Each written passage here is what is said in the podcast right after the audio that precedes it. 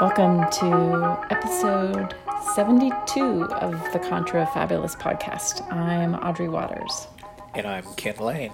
And last week I was said I wasn't sure if we were going to do another podcast this week, but look, here we are. I told you we were going to do one. You were right, I was wrong. Glad Has to be a first recorded. time for everything.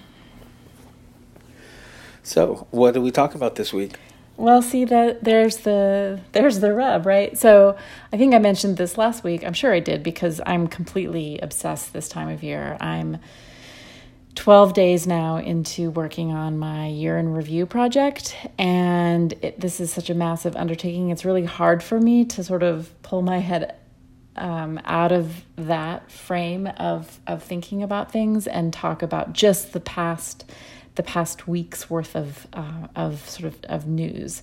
Um, I you know I, am I'm, I'm super aware of the um, stories and the trends that are have been sort of formulated and narrated and retold and crafted over the course of the year now.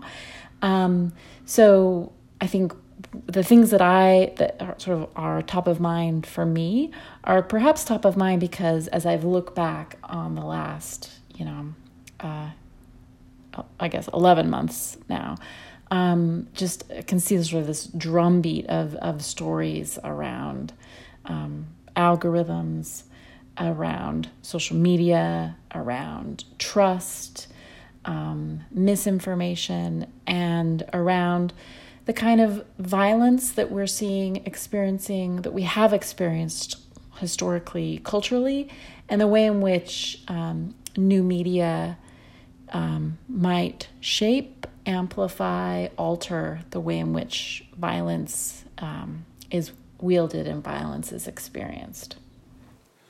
Yeah, it's. Uh, um, I mean, we we kind of talk about how a lot of this stuff is repeating, seems to be repeating each week, but I, I, you know, I feel like it's almost building or, or I don't know. We're, peeling back the layers on it each week. It seems like as far as exactly you know what what happened with the election in Russia, what's happening um, on Facebook, what's happening on Twitter, which is all shedding light onto basically how how much of a failure some of these algorithmic efforts are. I mean, Facebook is is trying to get a handle on the fake news stuff, and they um, their algorithms. I, I mean, are like this is the this is what's so weird though is like the idea of that that these companies have been in such denial. You know, I mean, you look at the headlines immediately after the election and for those of us that are close pay close attention to to these things and we could see this happening in real time during the election i mean this wasn't suddenly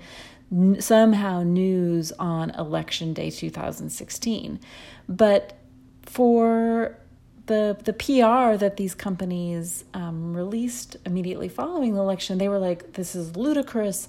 This is the most you know ridiculous idea we've ever heard." You know, Mark Zuckerberg said, "It's you know how dare anyone suggest that Facebook had any sort of role um, in uh, in misinformation and."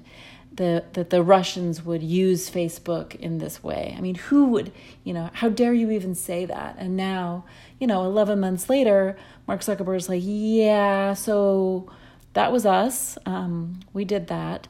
And we're taking these steps to fix it with um, either algorithms or with humans, but in ways that are like, I don't know where these where these fellows come up with their ideas at Stanford, I guess. But man, oh man, like it's it gets just mind-boggling. Like, you know, people joke that the smartest people of our generation are, you know, building ad ad tech. But like I um, would like to push back that these are the smartest people of our generation. Well, I mean, when you have I mean, I think there's there's plenty of smart people out there doing things. I think that not at Facebook. Can we be clear about not that? At not at Facebook or, or, at Twitter. I mean, when you, I just think the, the, the no, people who no, are at, at, the wheel when you have like, hey, we have a Nazi problem on on and and bot automation problem on your platform? And they go, yes. Uh, at first they go, like you said, no, we don't have a problem. And they go, yes, we have a problem. Hey, we're doing something about it.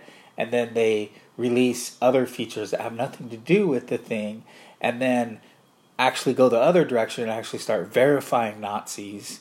And then and then everyone flips out and then they go well this this this stuff's really hard you know? And and when they went from hey we can do anything. We can disrupt anything. Technology is amazing. It can do anything to hey this is hard because uh you know they just really don't seem to understand what's going on or the scope of it or maybe they do and they're just playing some weird weird charades or something so i mean i think that I think that it's the latter, um, honestly, because if you look at the kinds of policies that legally they that these companies are required to follow in other countries, right? That they're required in Germany, for example, to um, to censor Nazi-related propaganda. They manage they manage just fine to do that. If you're in Germany, you'll get a warning um, that says, you know, this tweet cannot be displayed because of anti, you know, it, because of anti-Semitic content. Um, they manage to to to work very closely with any number of of countries, um, both you know, uh, European countries. Um, uh, Asian countries, they work hand in hand with the Chinese government, for example, to to censor uh, to restrict to curb people in those countries being able to see things and people in those countries being able to say things. So so that so this is technically technologically feasible. Um, they just sort of act like they don't I mean it's just they they put on this show of acting as though it's somehow too hard to do. All the while, again, like you said, sort of all the while pushing this narrative that these are the people who, you know, we're supposed to believe are going to deliver us um, colonies on Mars in the next two years when they can't even seem to figure out, you know, whether or not to, um, uh, you know, how how to how to handle or how to even think about handling problems that they on their platform problems that their platforms have have created and there's a couple of different variations on that that um, I think we should talk about that um, just from the news this week. And you you can tell me which order you want to go in. I mean, I think the Twitter, the Twitter verification, the Twitter 280 character piece um, is is one. I think the Facebook revenge porn is another, and then I think that there's the algorithmic content on on YouTube is is the third. Let's start. Let's start with Twitter. I would say. So Twitter. So Twitter has been testing for I don't know, perhaps a couple weeks now, maybe even a month now. The idea of doubling its doubling its character content. So re- really, one of the things that set that set Twitter aside was that it was 140 characters, short real time messaging service. So now, really, one of the core features of Twitter brevity, um, and, a, and a pretty firm character restriction has been lifted. Um, so everybody now this week has 280 characters, um, and I think that that's that's one example of ways in which Twitter has made changes to the platform that were not the changes that its users have asked. We've seen this before when people are like, you know, this is a this is a, a vector for harassment. Could you please improve reporting um, and blocking? Twitter does something like changing stars to hearts, right? Favorites to, to hearts. And it, it said that one of its PR people said this week, you know, when we made that change, when we changed the star to the heart, there were the the number of the number of clicks on Twitter went up. And I think it demonstrates that like these like as though somehow that's a meaningful valuable metric that means uh, that's a good thing. I mean, it, it, it's perhaps a you mean it's it's one of these signals that these folks like to share with their investors, but I'm not sure that it's actually a, a, a signal that the users of the platform are are happier, healthier, more actually even more engaged. Really. Well, that, I mean, I think it just it's one example of many uh, data points and and that are on a incentive model for these social platforms. You know, Twitter's incentive models. What is their incentive model? You know, they they want to impress their their shareholders with their numbers. The the people who are doing advertising, they want to give them what they want.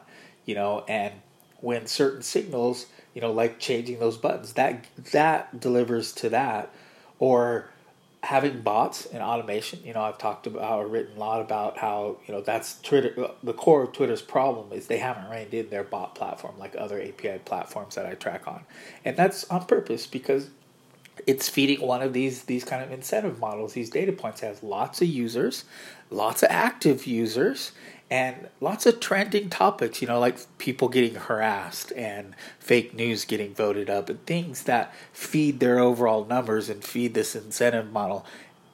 You getting harassed is not one of those data points that's very high on that list. Right. So so that was one of the things that Twitter, you know, Twitter has sort of historically refused to address the, the harassment problem. Twitter has refused to address the bot problem, which I think because of the um, uh, the the election and the misinformation manipulation, um, data manipulation um, around the election, Twitter is sort of being held you know twitter's being asked you know why why have you let clearly let these misinformation bots um, russian influenced misinformation bots thrive on the platform. Twitter hasn't addressed that. Instead they make this change which is 280 characters. And then another point of contention with twitter is um, the verification process. And i don't know if we've talked about this here before but i've blogged about it because i have tried multiple times to get verified on Twitter. The process, um, Twitter recently, I guess this earlier this year, opened it up so that the application process was open. Before it was more of a secretive process.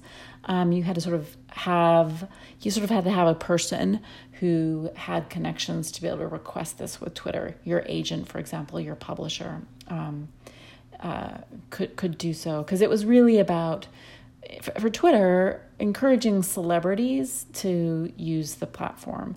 And there are certain tools that people with the blue check mark um, would receive, but really it sort of elevates a certain class of users above um, the rest. So Twitter opened this process. You have to send them a copy of your ID um, to verify who you are, and then you have to sort of justify why you deserve the blue check mark. Like I said, I've applied many times, despite being a journalist, despite having published many books, despite being, you know, globally recognized in my field. Um, Twitter has refused to verify me. However, Twitter has been more than happy to verify people like. Richard Spencer, a neo Nazi Richard Spencer, um, like Milo, um, who actually had his blue check mark taken away. And this past week, um, verified Jason Kessler, who was the white supremacist who organized the um, the white nationalist rally in Charlottesville, Virginia, earlier this year, in which a, a woman died. A woman was um, uh, uh, allegedly run down by a, a white supremacist, and so, you know, the fact that Twitter would verify that individual would give that individual this signal the symbol next to their name that sort of that implies on the platform that their words are more important than other people's words um, that gives them a status and privileged voice on the platform i think people were um, people were upset about. Um, and twitter took away the blue check mark eventually and then issued this really what i felt feel is sort of uh, false statement saying um, Twitter has never been, Twitter has really only just been about authenticating people's identity. It's never meant to be a matter of endorsement. But of course, that's precisely what the blue check mark is. I mean, if it was a matter of verifying identity, I've given them my driver's license, you know, six times now. Pretty clear that who I am. I've verified my identity. For some reason, though, Twitter hasn't has decided not to, you know, promote me and endorse me on their platform, opting instead to endorse neo Nazis. Um, and so now in this dust up, they've taken away the ability for anyone to apply uh, for verification. But it, you know, and there were a couple more issues like that this week in which, you know, people, especially people, um, people getting banned on the site, people posting things, people um, a very well known white nationalist um, post doxed the woman who has accused uh, Senate Alabama Senate candidate um, Roy Moore of um, of sexual contact when she was 14. He he doxed her, and these people are allowed to, you know, these people maintain their accounts on Twitter. Yeah, I mean, it just shows shows. I think you know gives us that look into what what is their priority and what's what's they're focused on and i think making safety on platforms is going to continue to be a premium i mean they're literally platforms are going to make it so you have to pay more for it to be safe to not be harassed um, so they're they're they're clearly you know creating this you know wait wait for the algorithm but this clear separation between you know who who who they endorse and, and who they don't, and creating an even an even more exclusive club by kind of freezing it right now and making it kind of more selective. So I think that the you know the this is sort of to me this is sort of emblematic of the way in which um, the the company the company's leadership the company culture um, seems unable to identify and recognize the problems on its platform, right?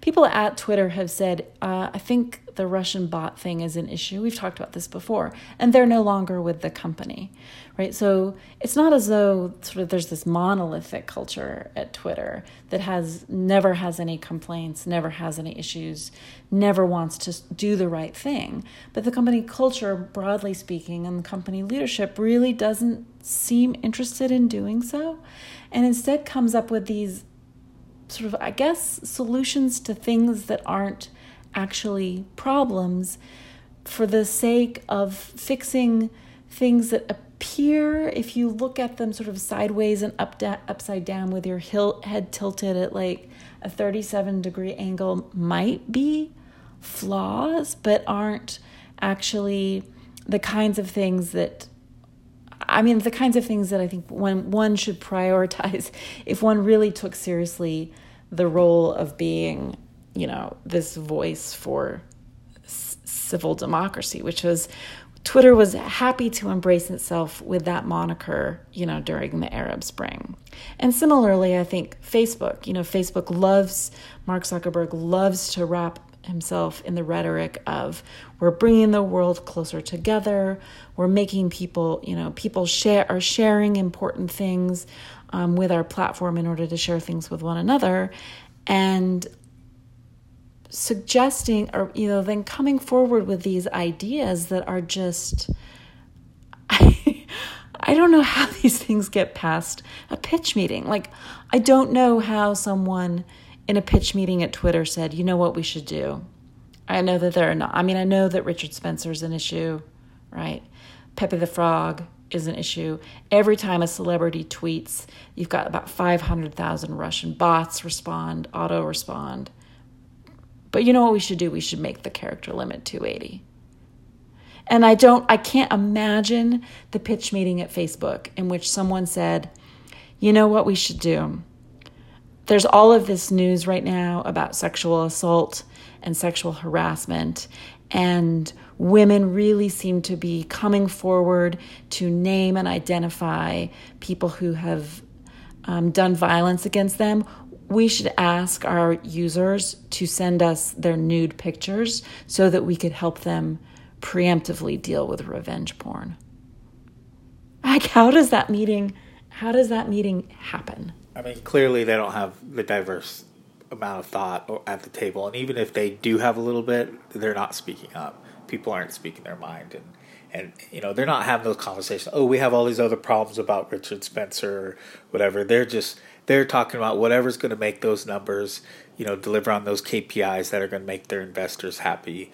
And I would suspect that the 280 character limit is more about um, tweet engagement than it is anything else. Because when one when you're looking in like TweetDeck and a couple other apps I've seen, you know, it's just a little snippet of it. You have to engage with the tweet to see the full thing. So even if you're just lightly curious about what the rest of that tweet said, ah, it's like the people who would do the truncated RSS feed, yes, so you would like exactly. So you come in and you become a, another number. So they're just thinking about that. They're not. They're not at all like, oh, we got these other problems we got to deal with until they become loud enough, you know, like the revenge porn, and then the three white dudes at the count at the table go, "Oh well, what are we gonna do about this? Hey, let's uh, let's have people upload their photos and let's get more of it, you know, and we'll uh, we'll deal with it that way. We'll train the algorithms, and they're they're trying to fix it the best you know they can in their little limited view of the world and and how concerned they are you know at what what scope they're concerned about this problem they're just not you know it's not it's not a problem that's what this whole theater is that you know Twitter and Facebook and everyone's performing publicly. It's this kind of limit limit the the amount of regulation that's going to come down on our new industry as we mature here by you know, not actually doing what's right and, and self regulating, but we're gonna just like put up this dance and act. Hey, we're we're doing something about this. We got an algorithm going. we we got teams meeting on it. We're throwing a bunch of people. We're hiring a thousand people at it. Uh, you know, new people, and we, we actually are not to do that. So it's all this theater and hand waving just to keep the the government off their back from them labeling them as what they are is is you know media companies and you know these other things that are going to you know make the advertising make these other metrics that they're um, honestly have been lying about in, in most cases proven in most cases but is kind of the, the basis of their kind of revenue models. It's going to have to be more observable and transparent and more accountable. And once people get in there and start being able to see oh hey your numbers are fake. Oh hey it's actually weighted by bots. Oh hey look if you actually reined in your bot platform, your ad revenue would go down by like 70%, that kind of stuff. And that's what they don't want. They don't want that kind of observability into what they're doing. Right. Yeah. So the, um, uh, yeah, that's Facebook. So we've done Twitter, we've done Facebook. We haven't really talked about the, the, the details of the revenge porn, but I guess just to like sum it up, it's just such a ridiculously terrible idea that you that um, as as um, as devised and as as suggested it will be implemented. Again like i i cannot imagine why someone would trust be would trust facebook. The humans at facebook because again humans at facebook would look at your at your nudes. Why you would trust facebook to handle this for you. Um, and then the third story this week is was um, YouTube. Yeah, they're. Uh, um, I mean, you mentioned it earlier that YouTube, even though it's part of Google, really there hasn't been a lot of discussion when it comes to all of this algorithmic, uh, uh, you know, fake propaganda, um, just delivering things that are that are just outlandish you know, and amplifying people who who are clearly anti-Semitic, other things, you know, and generating revenue, putting these people into a whole other tier where they're they're revenue sharing on on advertising, which is the incentive model for for YouTube. But YouTube's you know starting to get a little bit more scrutiny when it comes to how they're how they're doing this for kids how they're doing it, you know, for terrorism and, and other areas. Yeah, I would say that, I mean, when it comes, particularly when it comes to the conversations that we've been having in the U.S. for the last, you know, uh, year about misinformation, propaganda, and in particular, um, in particular, sort of the Russian influence, but more broadly speaking, sort of this um, the the way in which the the internet has really become a hotbed for festering for festering for fostering the festering white supremacy. Um, you know, Facebook gets talked about a lot, Twitter gets talked about, but really, I think it's YouTube that is probably one of the main sources of misinformation, disinformation, and um, the kind of propaganda, whether it's white supremacist pop propaganda or Russian propaganda. And part of that is because of the way in which Facebook works by um, suggesting videos. The if you watch a clip on YouTube, um, you'll be suggested videos at the end. But the kinds of the, the viewers, if you've ever sort of spent time, and I, I don't actually wouldn't rec- recommend it, but if you sort of spend time sort of wandering through YouTube, you can see that video content and some pretty horrific video content racks up a ton of views. I mean, millions and millions of views. And of course, this is this is an um, this is ad funded. Um, this is uh, ad supported viewing that feeds the lines the pockets of Google, but also lines the con- the pockets of the, the content makers on these platforms. I mean, I think that this is really this is really the place in which RT, for example, Russia Today, um, it, although I think it's it some cable. It does have a, a cable dis- distribution. It's really YouTube um, where these clips, where where most of these clips are are viewed are viewed and shared. And um, there was a story earlier in the week in the New York Times about the way in which content appears in the YouTube Kids version, which is supposed to supposed to be sort of filtered content um, inappropriate content is supposed to be filtered out. But that stuff is appearing there that is if not outright disturbing um, then sort of just weird um, and then there was a story in medium that sort of really documented quite closely the algorithmic generation of content on on the youtube you know stuff aimed really at pre-K, the pre-K crowd, small children that are just going to be sort of babysat, I think, through by digital devices, um, with I think out like algorithmically generated weird content, the kinds of stuff though that's purposefully being pieced together so that it does this sort of keyword matching. And so that it's you're able to sort of generate these playlists and add revenue, but for content that's just weird. But then, like I said, some of the content is really disturbing, and the way in which popular characters are appropriated and reused in order to create this content, and again, in order to sort of do this sort of keyword, um, the sort of keyword um, matching.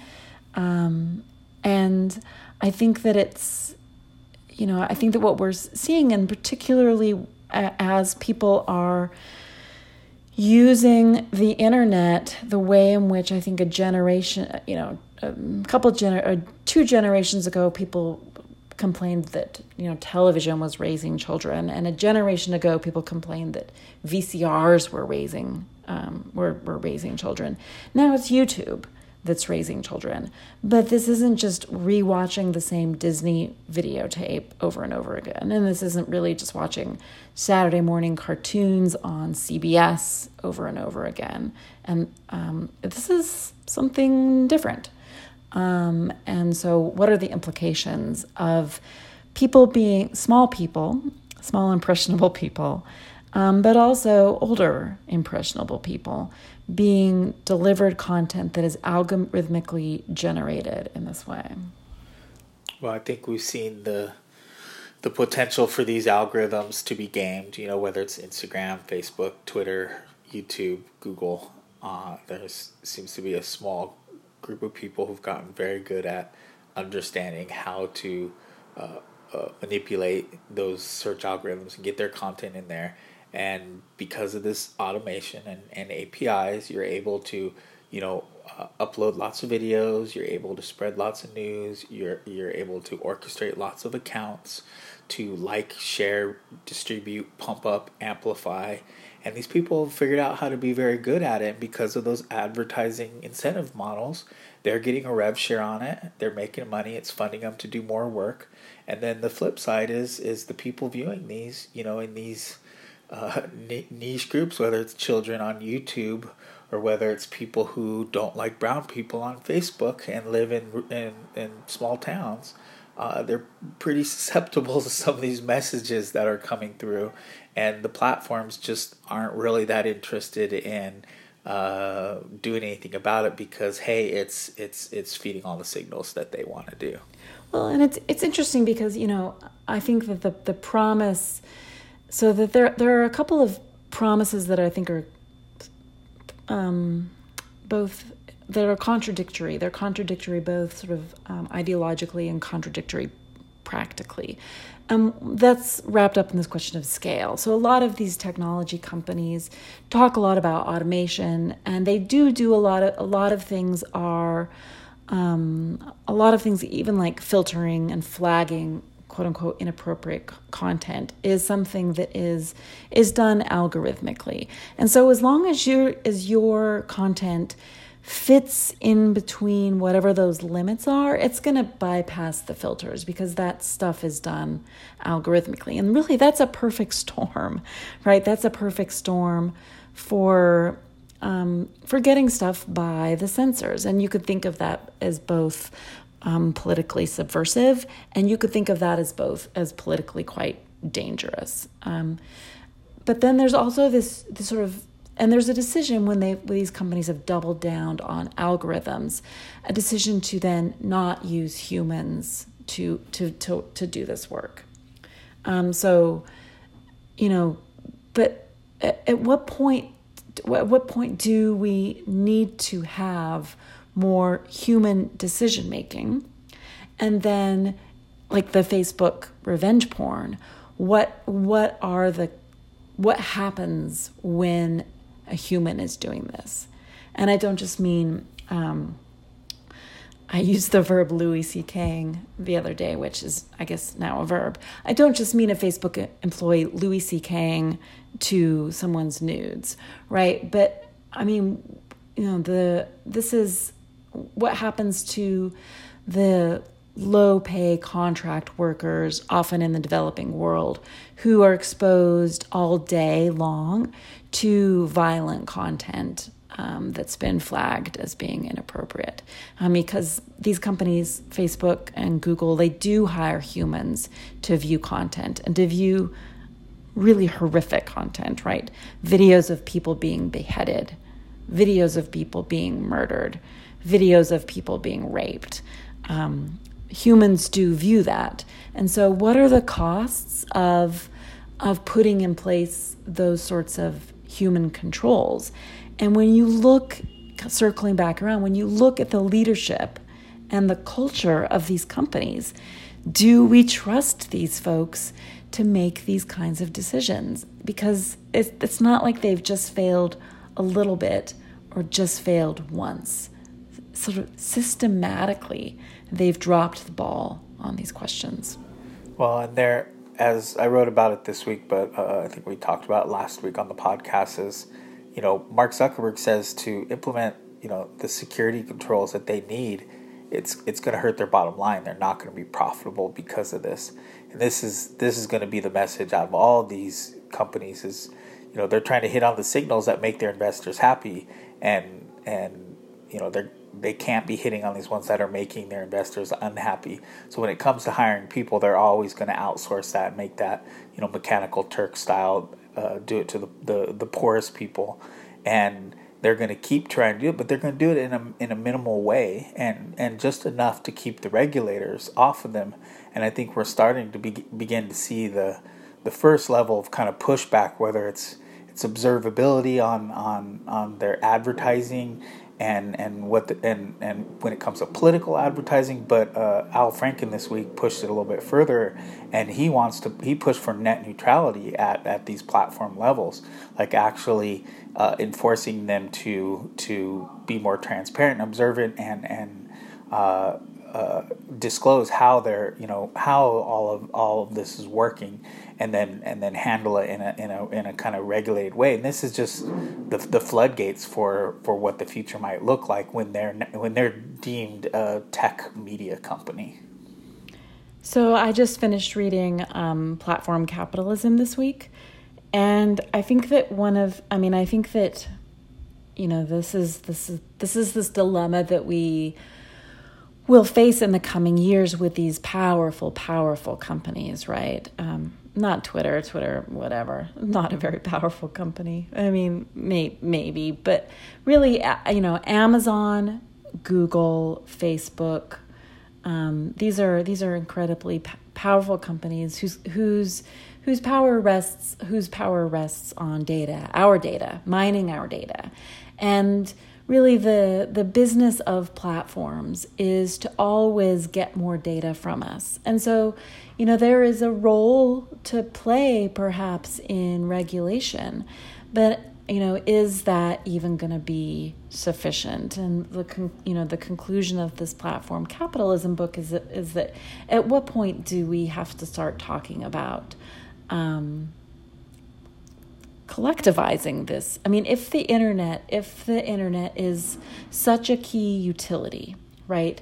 I mean, and this was the phrase that I really liked from that James Brittle piece, uh, James Bridle piece on YouTube. He talked about infrastructural violence, the way in which the algorithmic content um, creation and dissemination on YouTube was algorithmic or in, infrastructural violence. If you think about infrastructure as being something that we think is so important that we put it, keep it in the public realm, right? Roads, for example, air, you know, air travel, right? Electricity, water, the infrastructure. Infrastructure is something that we um, have, uh, something that we think about as being a public good, a, a public, a, a public of public value.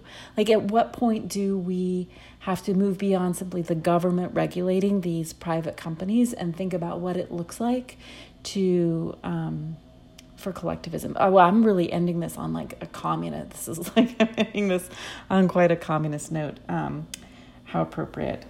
Well, I think considered. in the current climate, uh, the FCC uh, trying to reverse anything, any movement forward we made on net neutrality I think it's pretty unlikely we're going to see anything else. But that doesn't mean it won't happen. It's just well, uh, yeah. No, I'm talking time. about something. I mean, I'm just I'm saying that like even the you know the net neutrality stuff is, as I think is perhaps not even the right hill to die on. Like if these are really so important, then we're going to have to make different sorts of efforts. And I don't think that this is an effort that that we're going to see fruition on in the next year, two years, four years, eight years, even. But if if we, if we expect to survive in platform capitalism, right? If we expect to survive in a world in which these mega monopolies are in the business of extracting our personal data in order to sort of trap us in this really um, awful relationship um, with them, then our our best path forward is is going to have to be rethinking not the platform part of that equation but the capitalism part of that equation because the the the the pressures to extract value more and more val- more and more data in the hopes of getting more and more value for stockholders is something that we aren't going to be able to sort of regulate our way out of that mess. That's going to call it. I mean, we have to really be rethinking things, um, radically rethinking things because the kinds of violence, right, the kinds of infrastructural violence that we're going to be experiencing is going to be profound. Well, it's as you said, it's a relationship where all we all find ourselves in, and, and at this point, it's a pretty toxic, abusive relationship. All right, way to end the note on this week. Uh, uh, until next week, I guess. Um, until the next time we do the podcast. Next week. Next week. Bye.